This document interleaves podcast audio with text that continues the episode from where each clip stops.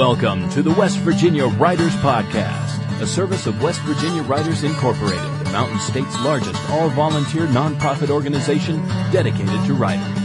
Established and incorporated in 1977, West Virginia Writers continues to support writers and writing statewide through program sponsorship, an annual writing contest, and an annual broadcasting from atop a hill in Mercer County. Here is your host, El Presidente, Emeritus. Thank you, Gertrude, and hola, listeners. Welcome to episode 7 of the West Virginia Writers Podcast. I am Eric Fritzius, your host.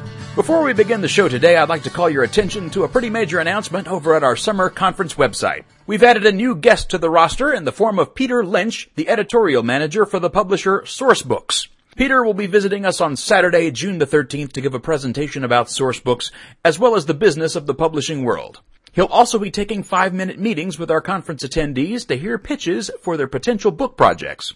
Sourcebooks publishes nearly any topic under the sun, so chances are if you write it, he'll be willing to hear you out. You do need to register in advance for the pitch sessions and there is a fee of $10. You can find out all the details about the Peter Lynch sessions at our website, wvwriters.org slash conference.html. My guest on the program today is Mr. Boyd Carr. If you were to take a look at the diamond that is Boyd Carr, you would see many facets. But the ones that immediately catch the light are his roles as artist, poet, cultural theorist, and philosopher. After graduating with a bachelor's degree in aeronautical engineering in 1957, Boyd joined the Air Force. Following his service, he spent 19 years as a corporate traveler for Blue Ridge Optical Company, which brought him to West Virginia. Fueled by a love for drawing and telling stories, Boyd eventually took on the challenge of becoming a full-time artist, which is what he's been doing ever since. His illustrations have graced a number of publications, among them the Appalachian Journal and Jim Comstock's historic newspaper of note, the West Virginia Hillbilly, which included his cartoon character O. Hector Lee. Boyd's also contributed illustrations for books, including Billy Ed Wheeler's book Outhouse Humor. Boyd's been associated with West Virginia Writers from its early years and has become an official artist in residence for West Virginia Writers Summer Conference. In the year 2000, Boyd published a book called My TH, or Myth, which is the result of his years spent as a student of mythology, philosophy, art, and history. My TH weaves together the universal myth suggested by Joseph Campbell into Boyd's own theories about how such prototypical stories came to be. His ongoing work in this effort can often be found on display in his email mailing list. This June, I'll be assisting Cat Pleska and Kirk Judd in a video interview of Boyd at the West Virginia Writers Summer Conference. I'd considered simply posting that interview here as a video podcast, and we may still get to that. But I felt it would also be nice to have a dry run at a conversation with Boyd in advance for this podcast. I spoke with Boyd earlier this week, and it was a phone call rich with not only his personal history as an artist, plus the origins of the MyTH findings, but also touching on the history of Western society as a whole. As I was putting this episode together, I quickly realized that our usual limit of 20 minutes would not suffice to contain even a greatly edited version of our conversation. Rather than splitting this into parts, I decided to simply make it our first double-sized episode. And because Boyd knows his own story so well, the questions I had for him were largely answered during the course of the recording. The end result sounds far more like an oral history than an interview, which somehow seems appropriate. We started our conversation speaking about Boyd's history as an artist and how that occupation led to his involvement with West Virginia writers. I've been a full-time artist for uh, 30 years this month, and um, I don't recommend uh, people going into that line of work, uh, nor becoming priests. They both uh, got their own special uh, way of doing things, and uh, you could make some money at it, I suppose. But uh, if you go into it trying to make money, you'll be embittered. Uh, you'll be embittered anyway uh, for your failures. One of the problems, if you're a graphic artist, you see your errors right in front of you, and it's painful. One way to get around that is to trace. And my aunt Louise told me when I presented her a nice trace. She was an artist. I lived with her. She was a member of the family. And um, I showed it to her, and it, I thought it was wonderful. It just looked so much like the picture, and and I was waiting for her to come home, and I showed it to her, and she uh, summarily dismissed it. She said, "I don't care if you make mistakes. You have to do that, do it, but learn to draw your own picture. Don't cheat." And uh, it took me a long time to uh, grapple with that. One story. Um, that I like to tell involves the Cedar Lake setting where the writers meet, and we're going to meet here in a couple of weeks. But um, I was at Cedar Lakes, and I was a member of the uh, uh, guild, the Arts and Crafts Guild, and I was supposed to go up with them from Charleston and wherever they came from to help set up the tent for the fair. And I got there late, and uh, all of the jobs were taken. So I sat outside the tent in the shade, and as people walked by, I drew uh, something of them. I couldn't, you know, they were moving, and uh, they weren't posing, or they might have noticed that I was sketching, but it it, it was a, a challenge to try to capture the picture. Well, I did that all day, and then it, I wanted to leave early because my wife was coming home, Gloria, from uh, her work at the at the Episcopal Diocesan office. So I uh, wanted to tell goodbye, and all the ladies were standing around the cash register area, and I decided, well, I'll show them my pictures. And one of the ladies said, why don't you come up here tomorrow and be our artist in residence and demonstrate art? I said, I'd be too scared to do that. And uh, now I know what cheerleaders are for. They talked me into it. And uh, so I went home, got drunk, and yeah, and uh, uh, next morning, Gloria and I went up there, and she sat down in the chair and uh, put her daddy's umbrella up over it, and uh, or over mine, I think, and she sat there, and I drew a picture. My hand was literally trembling, and I took the picture. We took the picture and put it over on a little board to demonstrate it, and put up a price. Draw your picture for one dollar, and um, it wasn't really very long where a crowd began to gather and people were standing in line and Gloria was had the dollar bills in her hand and I was sitting there drawing and uh, and I was getting away with it. and then uh, um, the the part of the story that's uh, the crux of it is a pretty girl was standing in line. She was a brunette, had long slacks on, and uh, and she sat down, and I looked at her, and I started in drawing, and I drew uh, for a little while, and I looked at her, and I looked at the picture, and my picture was I had all these ugly marks on it, and there was this pretty girl, and I remember I took the page and I dropped it on the grass, and took another page out and put it in my clipboard, and started drawing again. And after I had been at it a little while, there were them same ugly marks. And I said to myself, are you going to do this or are you going to quit? And um, I said, well, hell, let's keep going. So I kept putting the ugly marks on the page, and damn the pretty girl didn't pop out of the page. and I was an artist.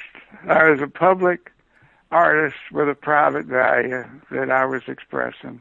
And uh, my old late buddy Bob Croxon, Episcopal priest friend of mine, he said if you're going to grow, you your private value has to be made public. You have to turn that.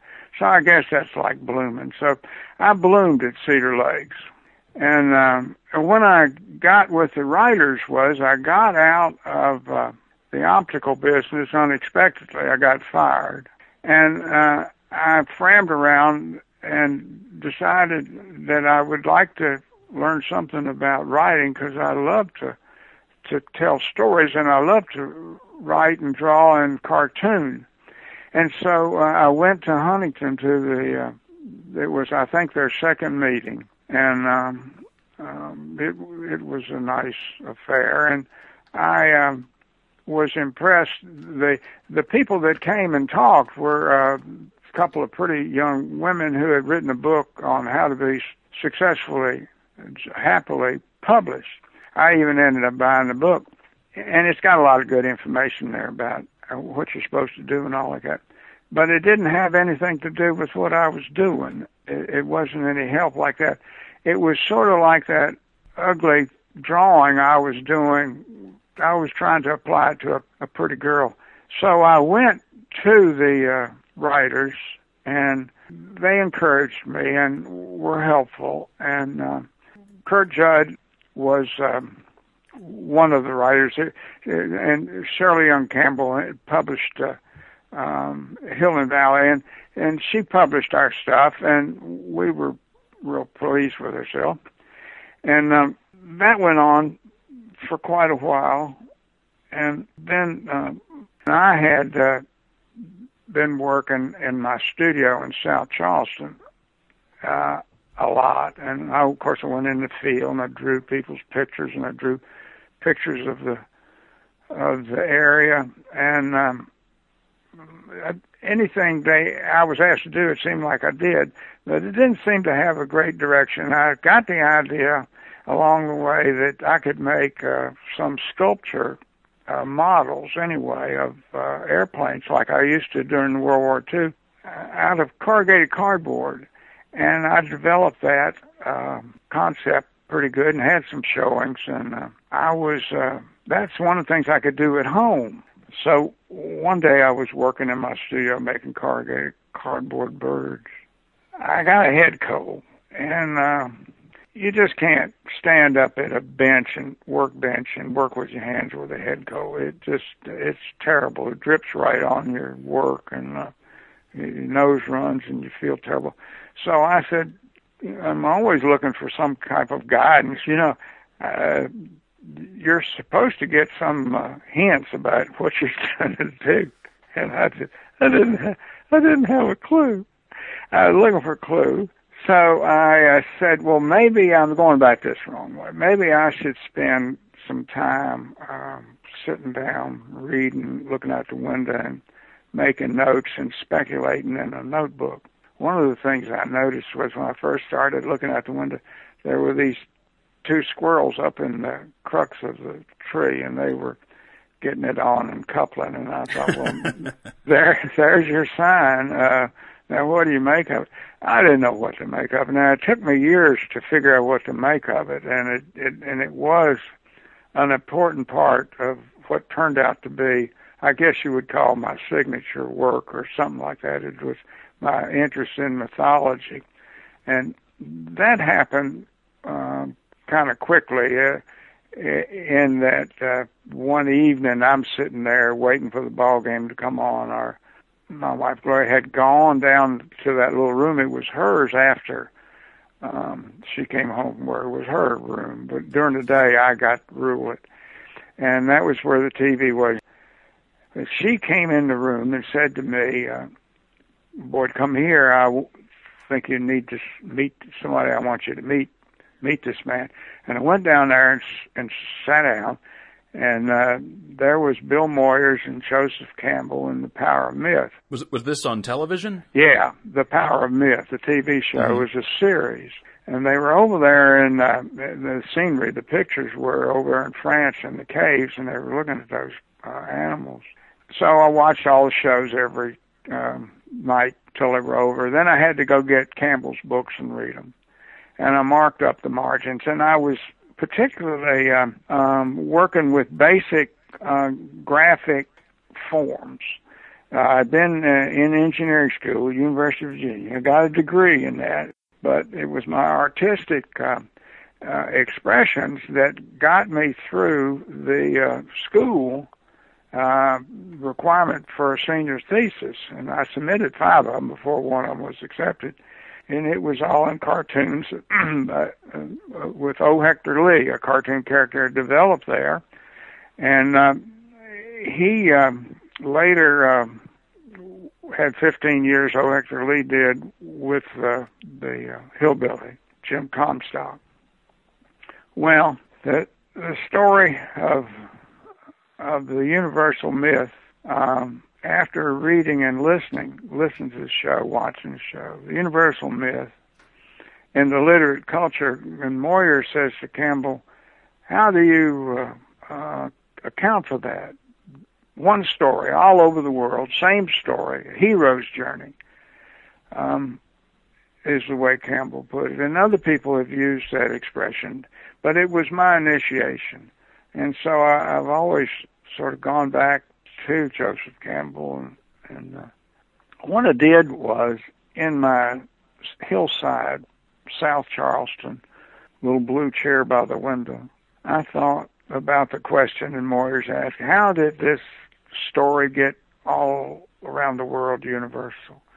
And Campbell said, he said the experts, 85% of the experts believe that it was distributed and only 15 believe it could be independently developed. And then he went on to say it would take a, a special type psychologist using the like minds and bodies of man to come up with this story. We're, we're talking about the hero's journey? No, the, the universal myth, which the hero's journey uh, is a part of.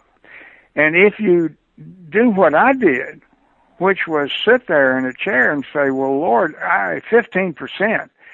That's that's a big risk, but look at the reward."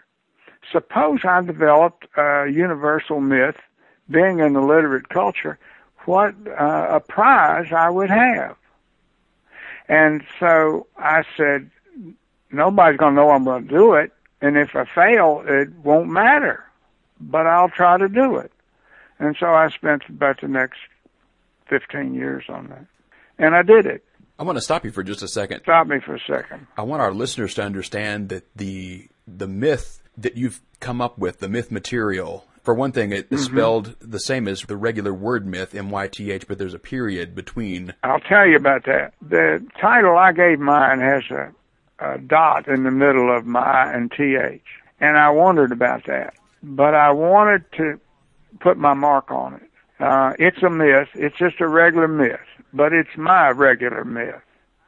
And I did it, and uh, I'm in the literate culture, and I'll be glad to show it and tell the story. And I put the mark in there as to signify that it was just a little different. And the difference was significant. One day, I was looking in the almanac and Book of Facts, and I was reading about time. I, I somehow figured that uh, to be a universal myth, you got to deal with time. Uh, that's something that no matter where you go, you got to put up with. I would work in the notebook and I would write these things down. Now, going to engineering to school gives you a, a real break because you get. When I was at U- University of Virginia, I went to Roanoke College and then transferred, and I was at University of Virginia, and I was in the uh, uh, they called it communications, and it was mainly uh, headed up by Joseph Vaughn and uh, Eric, uh, and um, Edwin McClintock, and these were the two uh, real uh, founders of this movement.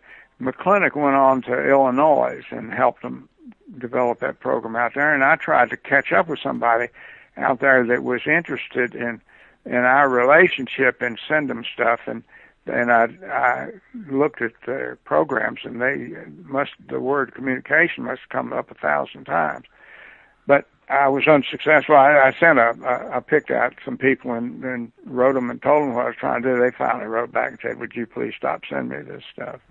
What kind of material were you sending them? My findings, my speculations and findings. For myth or for myth, mm-hmm. yeah and it was in a graphic form. And, and my wife Gloria introduced me to the to the internet, and uh, I could, I would type the uh, images in that I was drawing in my notebook.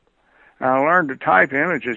The the computer not set up to handle that. Uh, there they the registration gets off real easy. The vertical registration.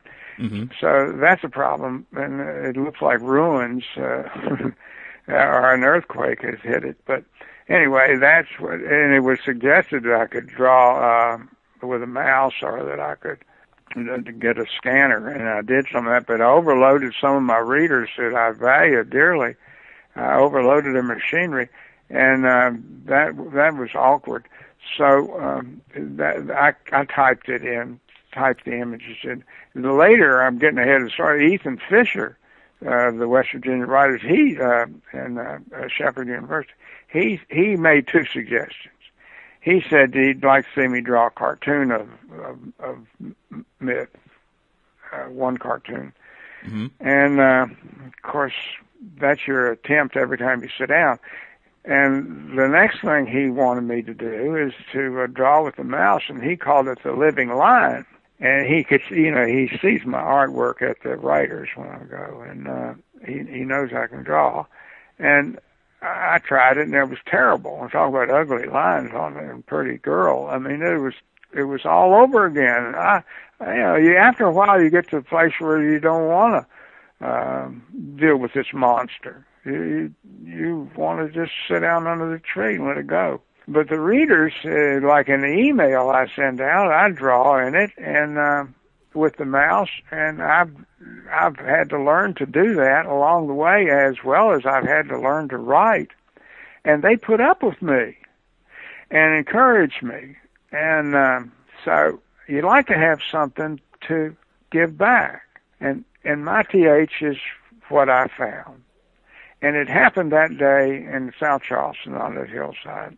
I had gotten the numbers out of the almanac and written them in the notebook, and they were all in radial time, minutes, hours, seconds. And I had, uh, there were two main things of interest, the sun and the moon, of course. They're obvious, uh, universal uh, symbols and the sun, I'll take that first, I thought, and uh, so I was messing with their solar time, reading about it, and I didn't know what they're talking about. And they had two different times, and it turned out they were talking about a time as measured by the stars, and one is measured by the seasons. And of course, all these concepts were new to me but I wrote the numbers down uh, as they gave them to me, and I decided I was playing, I was messing, I it was child's play. I I, I was desperate. Um, I took the numbers and converted them to decimals. Well, the numbers are so close together on a day-to-day basis that you wouldn't pay any attention to it. But when I made that notation in my notebook, this brilliant glare came out of it. And I could see that in a thousand years, because you move the decimal point over three points, there would be a two week difference. My God, I had found something that I recognized.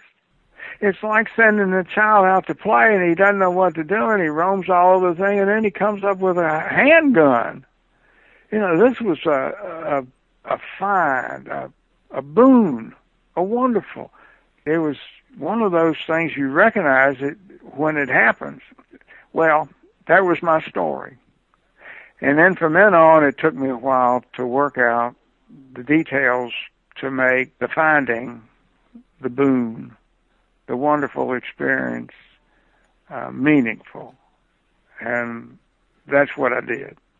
Your uh, ability to tell the story will be tested. But you first have, if you have the story, if if if you know what it is that you found and you recognize it as such, you are there. You have done it, and I had done it. But it just it took me a long time to articulate it and make it up into a. I draw cartoons and do it, but it's a pretty good story there are some people that uh, collect my stuff, and uh, but I've run into these people, a lot of them through the West Virginia writers, and Kirk Judd um, was um, instrumental in my coming back to the writers.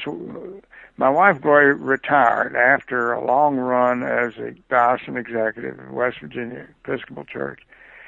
So she wanted to retire. We will move back to Virginia.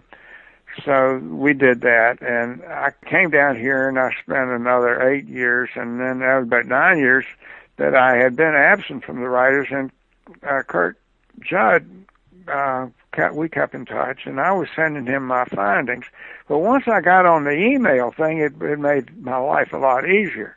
It might have made other people's lives more difficult, but it made mine more easier. I could send the stuff out and uh, they've put up with me. They've encouraged me, and uh, I, I love them. They're just uh, terrific.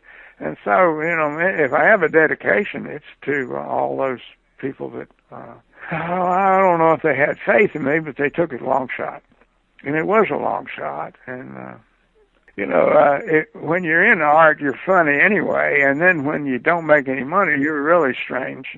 As my father said, it's pure fantasy, and you don't make any money. And for the life of me, I don't know why you do it. And I had a hard time explaining that to him, and I don't think I ever did. And sometimes I have trouble explaining it to myself. But I told him, I said, I practice, I do it. I mean, it, it's, it's my ugly marks and my pretty girl. And, uh, and it's my period and I put it in the middle of the word and it's my threshold. Uh, TH, I found it in the, uh, uh, dictionary, American Heritage Dictionary, old one I had about wore out doing word traces. And I've had an education since I started uh, becoming an artist. Uh, and I guess that's the way you're supposed to do it. I got a lot of help along the way, but uh, it it's not a it's not a job that I w- would think most people would would care for. So when I go and tell them that I found something, um, they don't. That's too bad to be true or good to be true. Uh, I hope that answers that question about the spelling. One of the, the striking things about the MyTH material, especially in the setup that you have at the conference, at least the years I've been there, you have a kind of a display. Uh-huh. And a lot of it, I think you touched on this, where are the symbols almost from a computer keyboard that you use to create drawings. And then later you've incorporated drawings with a mouse. Um, you had mentioned Ethan Fischer had had recommended doing a living line, and that strikes me as one of the best descriptions of your artistic style in the sketches that you you currently do at the conference. Um, I get goosebumps when I hear that from you, and I really thank you. I mean, that's it. May it it makes uh, makes it worthwhile to get that type of feedback, and uh, if if and when you do get it, it's uh, it just puts everything into perspective and that's the payoff. Um, Hemingway, his wife was writing about him, and um, they were down in Key West where they lived, and he was writing Old Man and Sea, and she was reading his stuff in the afternoon, and he was walking around nervous behind her, and uh, he looked down and she had goosebumps. And uh, he said, you know, you can fake a lot of things, uh, but when they got goosebumps, that's that's a pretty good that's a pretty good validation mm-hmm. for what you're saying. And so when I get a compliment like you just gave me, Eric, I I truly do get goosebumps, and I often tell that story. Uh, well, I'm looking at one. Actually, I'm looking at two of them right now. I have two sketches you've done of me in two different years of the conference, mm-hmm. framed on my wall here in the office. And now there's that uh, the bumps again. the one you did of last year, um, the the style. It's not a single line, but there are very few lines used. It's usually one continuous line that does the majority of the picture, and then you pick up like with my hairline and things like that, a separate line. But it, if you don't study it, you could you could mistake it for being one single line. Mm-hmm. Almost mm-hmm. kind of a human etch a sketch sort of thing, mm-hmm. but it you completely captured me in a moment there. That's what I would like to be known for. I will take that. I'll take that honor proudly and wear it. and just to let our listeners know, you're very often found at the the summer conference, and you'll be there this year as our official sketch artist. And uh, yeah, that's um, that, uh, that's um, part of the scheme. I say part of the scheme. Um, I've been able to get away with that. Uh, they let me in for free for one thing. I like that. Uh, it's an honor to um, sit with these people they're all individuals. This is not a collective outfit that I'm uh, after. Even though uh, that's the major, uh, a great deal of effort goes into that. Uh, I'm not. That's not my. That's not my thing. I'm after the um, intimacy that you get when you sit down and tell a story to somebody or hear somebody's story and uh, exchange viewpoints on it. And those things can be very enlightening. One of the niceties that I'm able to uh, use is the the drawing to get to that threshold, and um, somehow I think that's worth uh, the effort. And of course, if the drawing comes out well too, I'm I'm very pleased about that. But I don't know that uh, I, I don't know that I can explain all of the many things that that do happen in that context. But I have I get I pick up readers. Um, I say readers. I send them the stuff. I don't know if they read it or not. As long as they don't report it as spam, I take it as a plus. uh, and I get some feedback, and sometimes the feedback is just uh, blows me away. Uh, Ethan Fischer wrote a poem the other day that he not only uh, can write poetry. Now, I think people who write poetry don't know what they're talking about, but he can write poetry, and I think he knows what I'm talking about. That's very reassuring. Mm-hmm. Because yeah. the the my th material can be quite challenging. Uh, just oh to, yeah, just to stand before your display yeah. and see all those symbols there, your brain kind of does a flip, and you're like, you you wonder if there's even a path, if you could even find a path leading into the forest that is my th, yeah. let alone understand it in a, in a short period of time. Yeah, it's a it's a challenge, and what happens with uh, I went to uh, I was the artist in residence for the uh, West Virginia Episcopal Diocese, and I got that job because I would go to the to the banquet and sit with my wife up front. She's a uh, muckety muck, and I'd sit up there, and I'd be at the end of the table, and I'd get introduced first. And uh, Bishop Atkinson, in his uh, uh, southerly way, he introduced me as our artist in residence. Well, as I told the presiding bishop when he came to town, I said, I'll make a goddamn career out of that. and, he, and he said, way to go. That's the way to go. And, uh, uh, and I have, and I did, and uh, they invited me. Uh, I went to their summer camps, and I, uh, uh, what I found was the uh, young people in high school. They were the ones that uh, I, I found the most um, uh, interesting, uh, and I was challenged at the time to come up with a, a creative story, and I was t- challenging them I was giving them the same challenge. That's what I would do. I would be an artist, and what I would be confronted with, I would present that to them, and I ask them, "What would you do? How would you do it?" And uh, so these, there were three girls, women. These were they were girl women. They were at that age, and they went off, and they came back about an hour or so later, and they had a creative story and they told me the creation. Of course, they'd stole it right out of the Bible. Hmm. That's not what I was after. I was after them to make up a creative story. Well, you see, our educational system is so arranged that we have convinced ourselves that we know all there is to know and we can get on with it. Now, if you go to look at the basics that underline all that, then you get into the same proposition that I had when I was trying to come up with my th. And I talk about bitterness. I have been embittered by the number of intellectual people that I've encountered that haven't a clue as to how to go about being creative. They they can tell you what they know, but they can't tell you how they found it out or what they're going to do about it. And a lot of these people are teachers and uh, it's a terrible thing. So if I could bring it off, if I could find it, and I got it just the other day, it came to me. The uh, the solution to the problem is is in the question that Gloria asked me about. Are you going to tell them all this math stuff?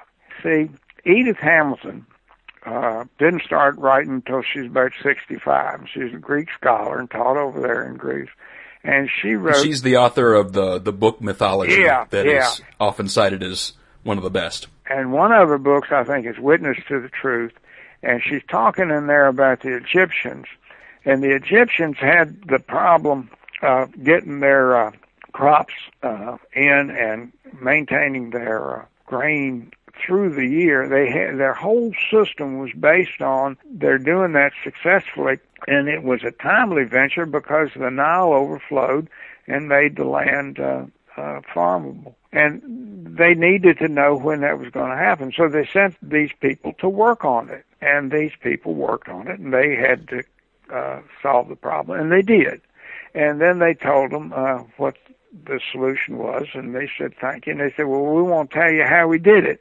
And they said we were busy. We we don't want to know how you did it. If you were, if it works, you got the job. And so she tells the story that that's how the priest got to talk to priests. They couldn't talk to anybody else. And uh, we've got that same division in the culture now. There are people that can uh, tell you all that you uh, more than you want to know about a certain subject, but they can't tell you how they got there. And so my TH attempted to go and look at the basics and figure out how would I tell the story.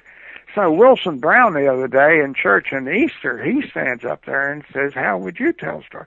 I complimented him dearly after the service for it. I said, "I've been trying to get people to answer that question for years, and uh, it's a it's a tough question, but the problem is that with the numbers and the graphic symbols that were developed to express the, the numbers and the mathematical uh, computations that you have to make to tell the story, they were personified. The story's the same, but they they gave them people's names. They gave them names of uh, of mythical, if you will, dragons and things of that sort. They made up stories. They personified the basic uh, images of the numbers of the configuration of the sun and the moon and the stars. And that's what myth breaks down. And it's a simple story. It's an easy story to relate, uh, but the problem of it is it's creative and it's different and it's true and you can verify it. It's just not, you don't have to take this on faith. This is a verifiable uh, solution to the universal myth. Now, for the handful of people who I suspect may not have quite comprehended what my TH actually is just based on this conversation and what we're going to be able to play of it uh-huh. on the podcast, uh-huh. you've already written a my TH book that encompasses all this. Yeah. Am I correct? Yeah. Uh, Gloria said I wrote it too soon but uh, I wanted to get the basic stuff down. It wasn't very slick, and I wrote it and I sent it in to uh, get it self-published. And the guy says, "You only got 14 pages," and I said, "That's it."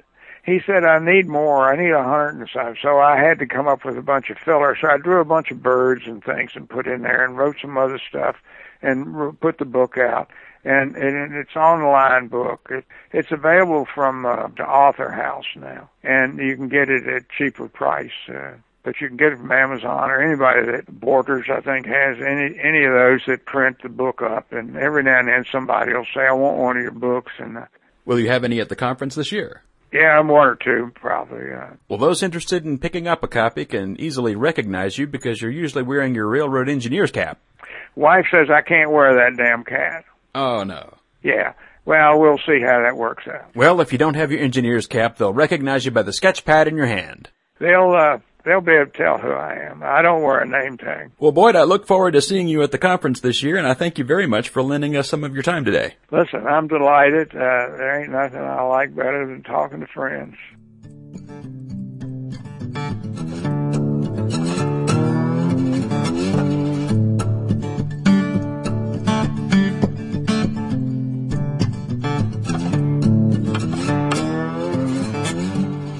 Boyd Carr's book, My TH, can be found at fine booksellers across the internet, as well as the website of its publisher, AuthorHouse. We'll have that link as well as an email address where you can sign up for Boyd's email mailing list at our own website, wvwriters.org slash podcast.html. Next week on the show, we'll be speaking with two of our conference presenters, Daniel Boyd and William Bittner. William is an author and Daniel is a filmmaker with ties to the infamous Troma Studios. Together they share not only a love of professional wrestling, but are genuine wrestlers themselves. They've spun that knowledge into the illustrated pulp novel Death Falcon Zero versus the Zombie Sluglords. Should be a good one. Our opening voiceover was provided by Marcus Vowell. Our show's theme music is used with permission by its composer, Pops Walker, whose albums can be found at popswalker.com. This podcast has been produced by Mr. Herman's Production Company Limited and was recorded atop a hill in Mercer County.